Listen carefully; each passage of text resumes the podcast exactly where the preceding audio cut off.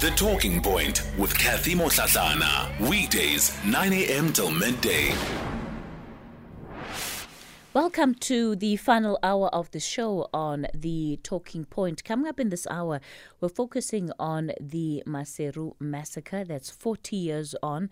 Uh, last week, Friday, the 19th of December, marking um, the 40 year commem- excuse me, commemoration of this massacre, and it's considered one of the bloodiest uh, cross-border raids by the then South African National Defence Force, and it took place years after a similar raid in Matola in Mozambique.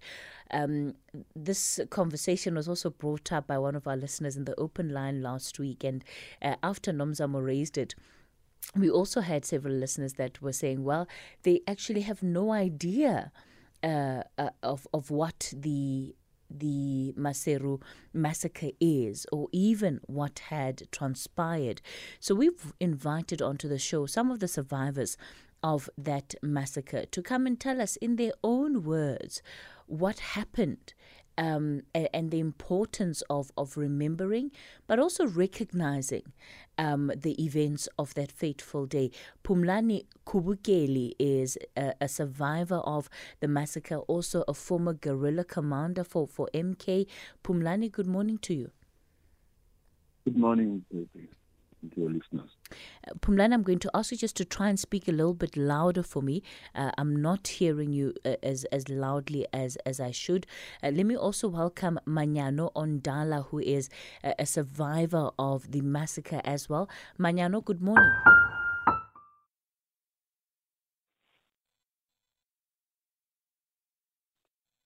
Good morning, Katie.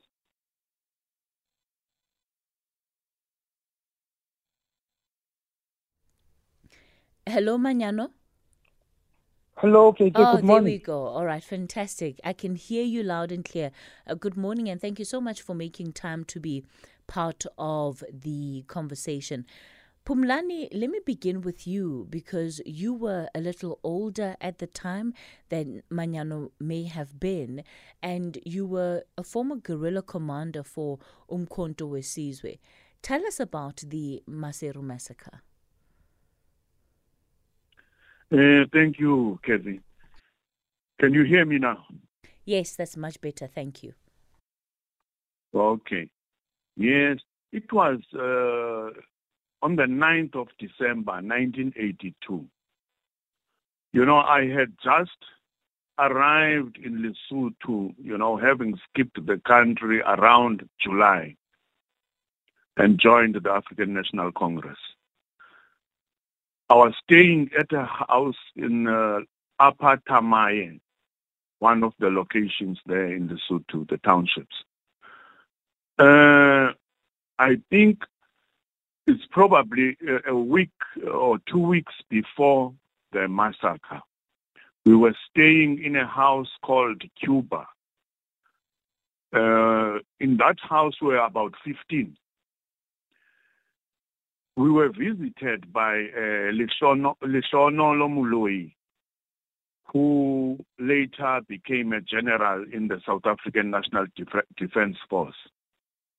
Lishono Lomuloi was one of the ANC uh, uh, representatives in Lesotho at the time.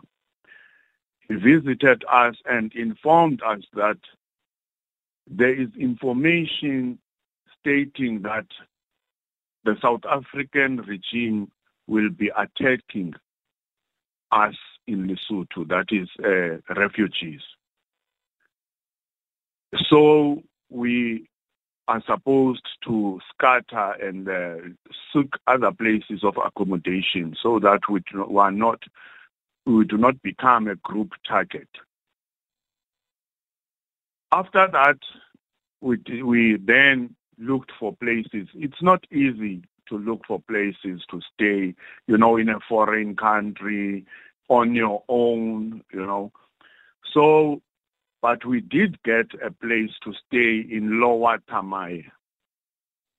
That is myself and uh, Shati Dela Kufa and uh, Zondi and uh, Temba from Tanzania. Zondi was from uh, Cape Town. Uh, I think it was the four of us. So, and others also they found their places, but in Cuba still, I think eight, about eight remained. Then on the 9th of December, in the evening of the 8th of December, we had something like gunshots, you know, I think it was around 2, 3 in the morning. Hey, there was a lot of firing, you know. Mm-hmm.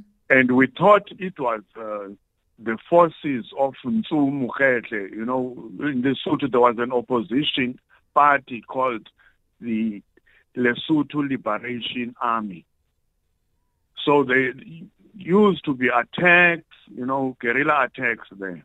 So, so, so Pumlani, this would be taking place the day before the actual massacre. This exchange of of of, of firearm. No, it, uh, it, it was the massacre itself, but we were in another house.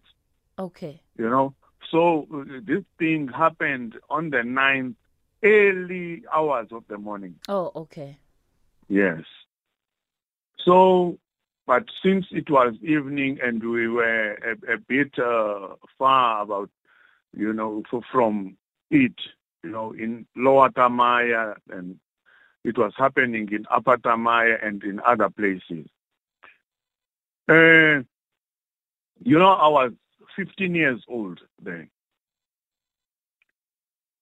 And uh, together, you know, we were probably around 15, others 16. Shati was the eldest among us. I think he was 18.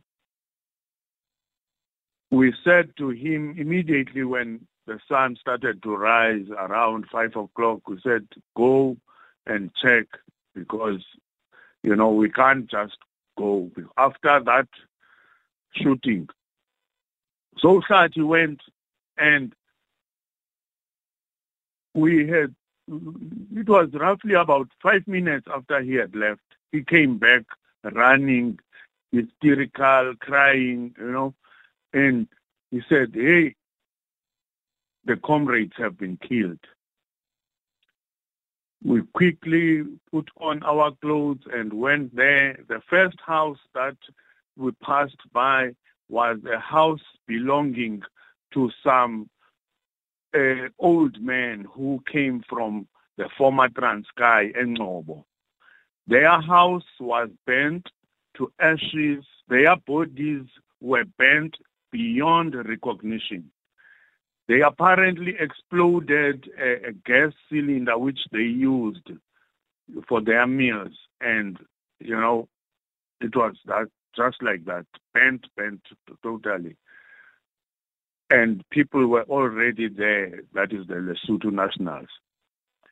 Then we moved to the next house, which was Cuba, about 200 meters away from there. In Cuba, we saw the bodies of our comrades lying there, you know, they were shot at, they were all dead, you know. And uh, you could see that the people, the act was so barbaric that they took shots at the pictures of Mandela, Oliver Tambo, Albert Luthuli, which were, were at the uh, walls there. So, you know, they were all dead. I think in Cuba it was probably about eight that were shot and killed, and one of them was killed on the outside. Uh, and we knew those people. I mean, we shared meals with them, we shared everything with them, and all of a sudden, to just, you know, be, be witness such a thing at a young, very young age, it was a very traumatic experience, you know. So we had to load those bodies onto a, a bakkie, a government bakkie that took them to the mortuary. And we had to go to the mortuary. When we reached the mortuary, there were many other bodies. You know, as they say, it was uh, around 42 people who died there. I'm not sure, 42 or 43. So we had to wash those bodies because it was an overwhelming job for the mortuary staff, you know, and they were just lying on the floor. I mean, the, they couldn't be accommodated. You know, the mortuary was small. So it, it was that scene. Pumlani, that's a lot for a young 15 year old boy to have to go through to to have to witness. When you try and and look back at that time and, and understand what it is that that carried you um, were you just in a state of, of numbness? Was it adrenaline? How were you able to get what needed to be done done? You know it was so overwhelming. I mean, we just kept on going. We, you know, it was uh, adrenaline. We, we were angry. We were, you know, and confused at the same time, you know. Yes, we have heard about the brutality of the regime, but we were not, we were never expecting something of that magnitude, you know. And, uh, you, you know, to say really, after those days, we slept, literally slept in a church somewhere, you know, because even in the houses that we stayed on, we were chased away by the Lesotho residents because they feared that the regime was going to attack them too because it had also killed Lesotho nationals you know, and the the meals because we used to be provided food by the ANC, but now we were scattered after that. Mm. So we had to be reorganized. Imagine the trauma of having to carry your small bag of clothing and look for a place to sleep, you know, sleeping. And I remember there was a night vigil in one house and uh, we saw the tent and decided to wait there. At least they were going to be given meals after the, the you know the the vigil you know so that we could get some something to eat and at the same time to get a place to hide ourselves in that tent after they had left you know. So yes Kathy, it was such it left as angry and broken. You know, my mm-hmm. father had, my family had come, you know, to visit me during that period. I'm not sure about the month, probably around September or so. They came to Lesotho, and my father emphasized that I had to go to school, you know, because I'm still young. But after that massacre, I said, my father must just forget I need to go and train and become, you know, a soldier and fight back. I, I yes. suppose when one looks at just the sheer atrocities um, that that you had ex- you had been exposed to, um, that is you, it's, it's understandable that that would have been one of the responses. Manyano, you were actually the, about the same age as as Pumlani when that massacre took place. What do you remember about it, at least most prominently, so many years after the fact? Thank you, Katie. Uh, as Pumlani has alluded to the fact that it was on a Wednesday night, I remember it so well because at the time I was doing my second year at secondary, I was at least to High School. And I had arrived in Lesotho actually early in 1979, I think on the 3rd of March. I completed my primary school in Lesotho then proceeded to the High School in 1981. And 1982, we had just closed. I think we closed on the 30th of November. We had finished our we finished our exams on the 30th of November, and we were told not to return to school. My siblings, those my younger sisters, and other kids of the comrades, whom I used to fetch I was driving a Kumbi 2000L, which my father would drive at times, take the kids to school. But before that, I would collect them, so put them at one point so that my father just takes them to school. However, that time my father was not even in the country. So on the 8th, on Wednesday, it was joy all over because now the primary school going kids were not were gonna wake up not going to school the following morning. So it was joy. And as a result, they were playing until very, very late in the night. So I remember that everybody was happy that there's no school tomorrow. And even me, I'm not going to be getting up trying to collect them from their uh, homes. On that evening, uh, there was a comrade who was a friend of mine, but quite old we called him Sekuma Nona. I think he was the son of Utatulwane. I think they originate from Tomo. He had already been trained, so he was staying with other trained guerrillas, and I was an acquaintance to them. So he would come and visit me. And that evening we took a, a long walk until very late at night. And Comrade Lifronolo, Comrade A, as we used to call him, would come to me and say, Take me to my hiding place and bring the car tomorrow. I don't want anyone to know. In particular, these MK guys, they must not know where I am. So you come and and and deliver me here. So that night he came and I was not there. Fortunately, I say fortunately because the, that car is the one that would have exposed me that okay, this car parks underneath the window. Therefore, somebody is here who drives this car. So he came and I was not there. Then he went to Comrade Tex. Comrade Tex was also a trained guerrilla who later uh, vanished. I think he he went to he actually sold us out. So it was given to him to drive Comrade A and bring the car back to me but he found an opportunity to actually use the car to do his nice things.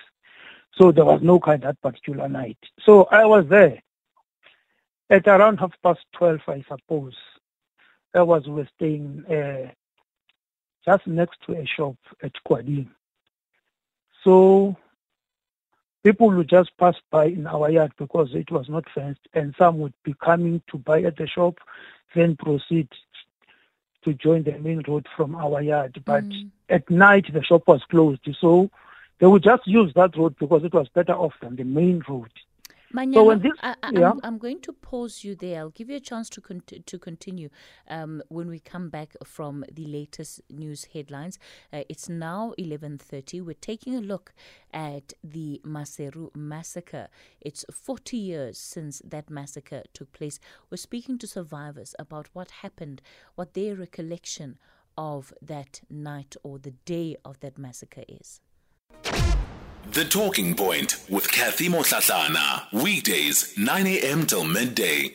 We continue our conversation on the talking point, reflecting on the Maseru massacre. Um, Pumlani Kubekile, uh, Pumlani Kubukele. I'm getting tongue tied now.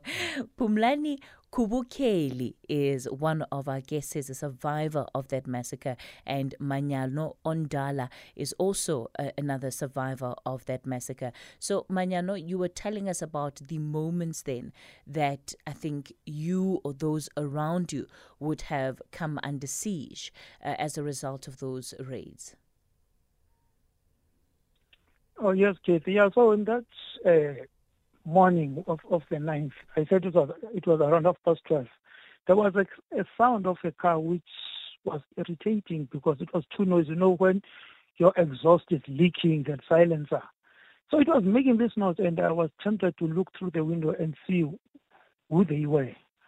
But a voice which I don't know it just there was that voice that said, Look, man, mind your own business, let them what you call proceed. So I lay back, it was hot and I was half naked. So I just lay back on my bed and immediately there were gunshots on my door and I was wondering what's happening now? What if I die? But there was another gunshot and my door was vibrating. I quickly I quickly realized what was happening. Remember uh, uh, what you call Pumlani said there were alerts that the Boers may attack. So I immediately it immediately triggered that, that okay, these are the Boers. I jumped off my bed, took cover, lay flat on the floor because that's the best position when anyone is firing to lie flat. So I lay flat on my stomach and my fears were confirmed because the shooting continued relentlessly. And I was now trembling, and you know, I thought it was a movie. Is this happening to me? They were shooting, making noise, shouting names that I tried to make sense of, or is there any name that I can perhaps identify there? All those names, Finango, this, that, until uh, they broke my window. There was a main window, and they looked and they put their hands in. They looked through. The other bed which they saw was was still made because it was with by my siblings, my sisters, who were sleeping in another room with my mother. Since I, my father was not there, was out of the country, so they were sleeping with my mother. And because it was hot, they were sleeping on top of blankets, two in that other room. So I had jumped off and there was no mat under my bed because the mat was not big enough to cover the whole room. So where there was no mat, my bed was there. So I tried to pull the blanket so that I can lie flat on the on my stomach, but on top of the blanket so that I don't feel cold. But I, because they continued to shoot, I stopped pulling the blanket. And they shot and shot and they said, look, there's no, ANC come out. I said, no, and I kept quiet. And they looked, they said, no, there's no one. So the white man said, look, there's no one, let's go. Then the black man says, no, let's open the door.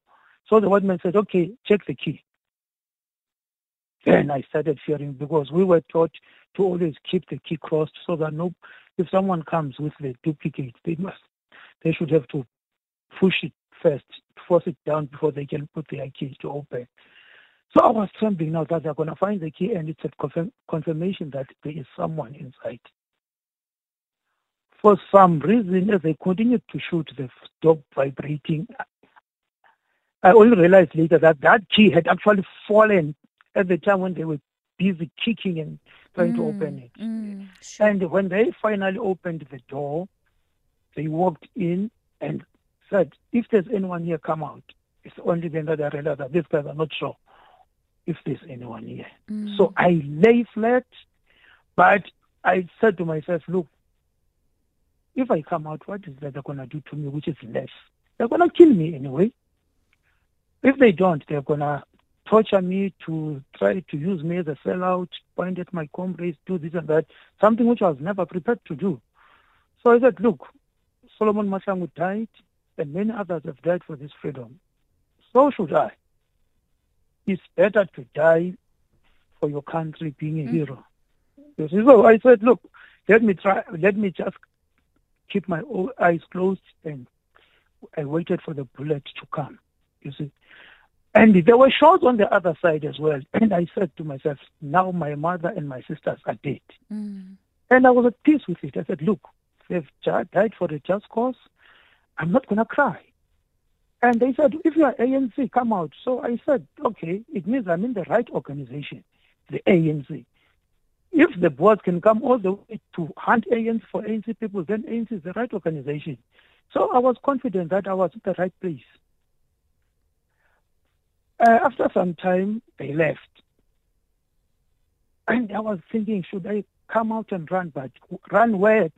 Because I knew my surroundings very well that there was nowhere to hide. Mm. So I remained. Yeah. Yeah. Sorry, sorry to come in there because I'm also just mindful of um, the fact that we, we don't have much time left okay, fine. Uh, yes. for, for this conversation. But that moment of of coming up from hiding under that bed and having to confront what awaited you in the rest of the house that relates to your mother and, and your sister. Talk to me about that. Uh, towards dawn, I could hear voices, people gathered outside shouting at my name, Manyano, Manyano, Manyano.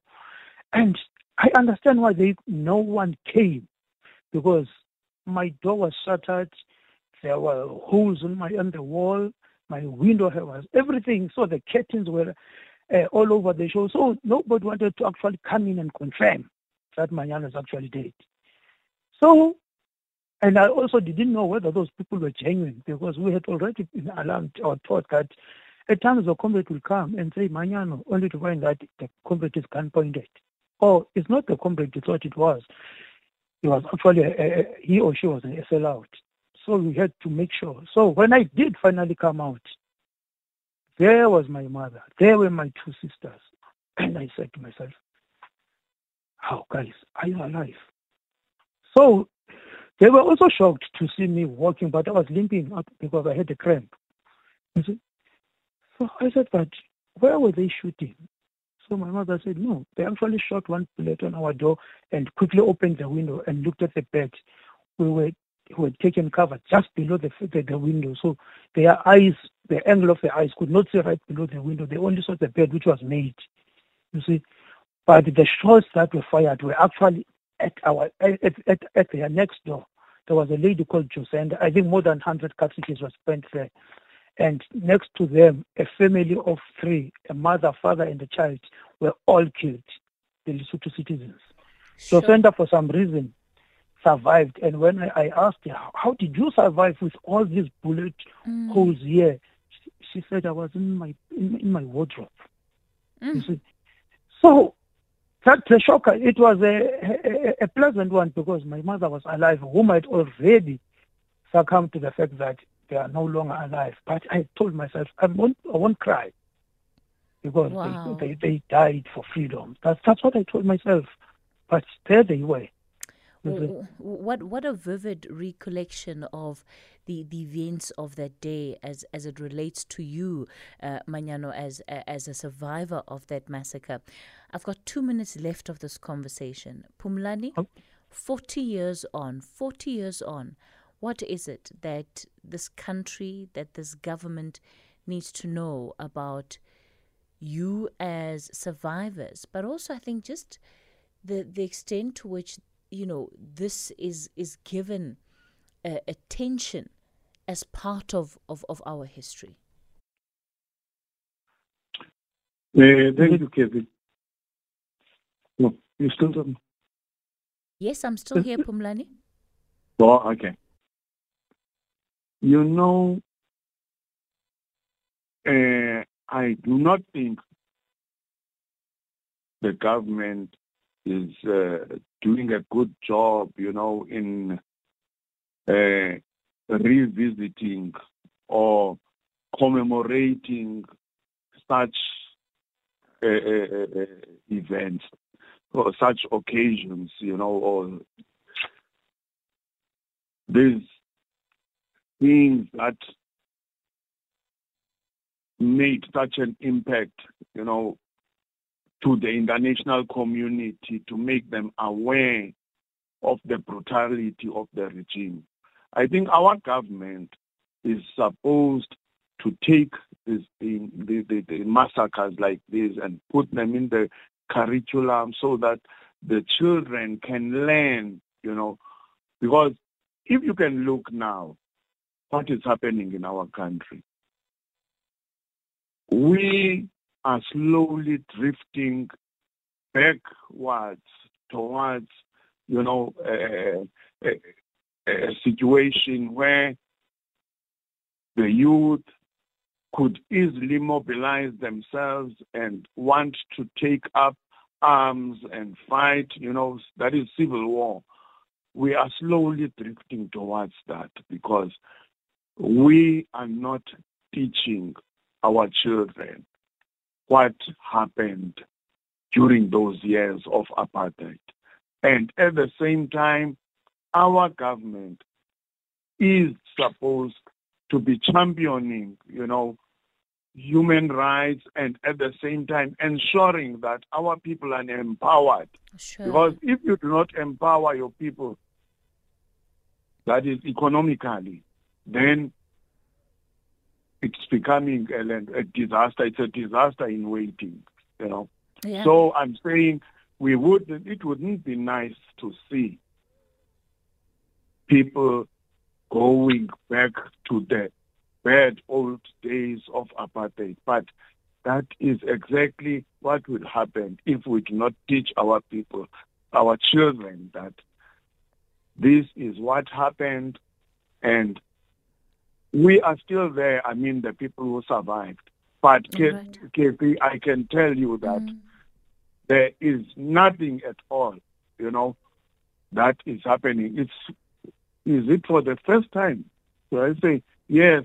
The first the, the first time I went to Freedom Park, but it was about my history in general. All right. But it is the first time Yeah. that I've been interviewed about this massacre. Pumlani, I, I think that, you know, what we did is we did not give this conversation um, enough time, just based on what you both have had to share in this hour. And I think there's certainly room for us to revisit this conversation around the Maseru massacre uh, that took place 40 years ago and just uh, the accounts of what happened and most importantly um, what needs to be done now to ensure that the lives that were lost were not in vain and that the families that have been affected also feel that they are heard, that their story has been represented. Unfortunately, we're going to come uh, to the end of the conversation here. Uh, we can try and, and have a part two of this conversation actually. Uh, this is also where we leave it on the talking point for today. Up next is going to be the book reading.